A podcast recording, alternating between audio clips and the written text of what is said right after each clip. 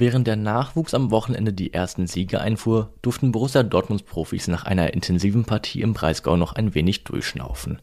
Dafür ist Nico Schulz wieder im Training. Wie es bei ihm und rund um Manuel Akanji aussieht, das erfahrt ihr in der heutigen Ausgabe vom BVB Kompakt. Mein Name ist Max Thiele und wir legen direkt los. Der U19 gelang ein perfekter Start in die neue Bundesliga-Saison.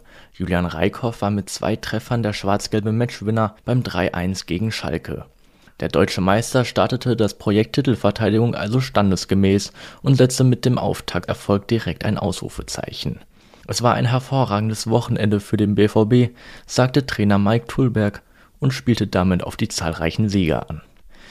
Neben dem Ergebnis gab es noch eine erfreuliche Nachricht, denn Linksverteidiger Tom Rote feierte im Derby sein Comeback.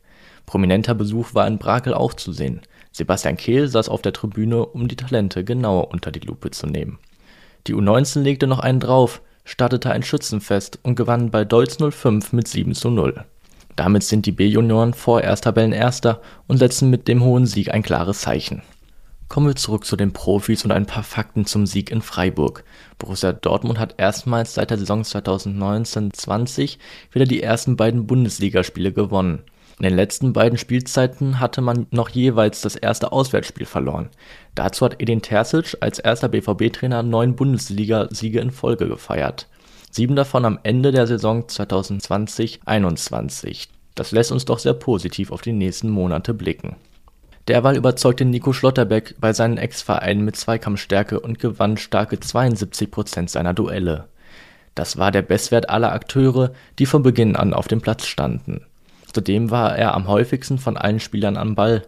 Zur leichten Auseinandersetzung mit seinem Ex-Trainer Christian Streich sagte der Innenverteidiger übrigens, ich habe ihm viel zu verdanken und hakte das Thema damit direkt ab.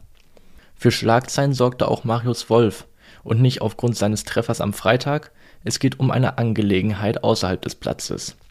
Die Deutsche Bank klagte gegen ihn. Eigentlich wollte Wolf nur für eine Freundin bürgen, dies aber mit einer erstaunlich hohen Summe von 180.000 Euro.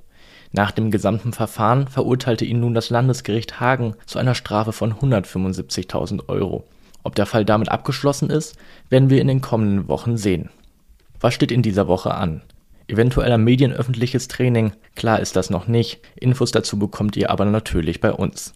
Das nächste Spiel wartet am Samstag auf euch, wenn Werder Bremen im Westfalenstadion zu Gast ist. Die U23 muss am gleichen Tag bei Waldhof Mannheim ran, dazu sind die Jugendteams wieder gefordert. Redaktionell haben wir logischerweise auch wieder eine Menge im Angebot. Alle anderen aktuellen News erfahrt ihr bei uns auf ruhenachrichten.de. 24 Stunden rund um die Uhr. Da kann ich euch das Plus-Abo sehr ans Herz legen. Unsere Social-Media-Kanäle sind kostenlos für euch verfügbar. Auf Twitter und Instagram könnt ihr uns unter rnbvb finden. Und das war's für heute. Ich wünsche euch einen guten Start in die neue Woche. Kommt bestens rein. Bis morgen.